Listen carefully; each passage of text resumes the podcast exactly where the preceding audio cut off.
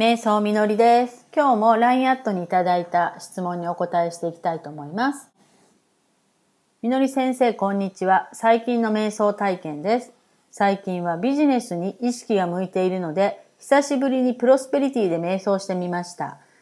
最後に金貨をもらうときに、楽趣味が自分の身につけているアクセサリーをいろいろくれました。嬉しいと思ったものの、やっぱり現金がいいなと思い、やっぱり金貨でくださいとお願いしたら、袋どっさりの金貨をくれました。はい、この体験ですね。これはですね、あの、キャッシュポイントですね。お金の入ってくる、あの、流れてくる道ですね。それを教えてくれてるんですね。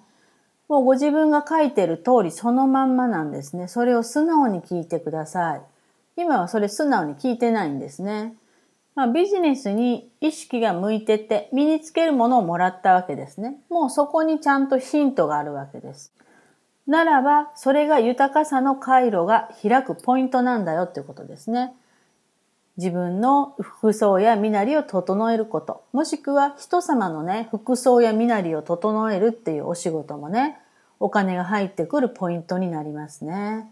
もう一つね、一緒にお答えしておきたいのが、これもキャッシュポイントのね、あのー、瞑想体験だったのでね、一緒にお答えしておきたいと思います。いただいた質問です。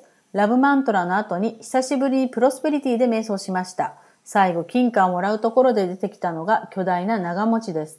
楽趣味が抱えているのを受け取って、膝に乗せ、何が入っているかと思って開けたら、えっと、豪華なアンティークの着物を着たミイラ、まあ、骸骨の女性でした。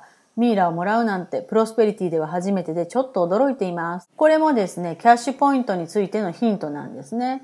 さっきの方はですね、身なりを整えるっていうことがキャッシュポイントになってましたけれども、この方の場合はですね、とってもニッチなところにキャッシュポイントがあるっていうのを伝えているんですね。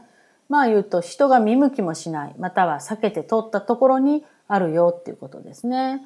まあちょっと特殊なお仕事されてるのかなっていう気がしますけれどね。でもそれの、その道で合ってるよっていう感じかな。うん。はい。そんなことでまた面白いですね、プロスペリティの体験ね。そんな感じで、プロスペリティマントラっていうのはその人の本当にお金が入ってくる回路を開くし、本人がそれに気づいてなかったらそれをちゃんと教えてくれますんでね、日常での洞察というのもすごく必要になります。では、瞑想を続けてください。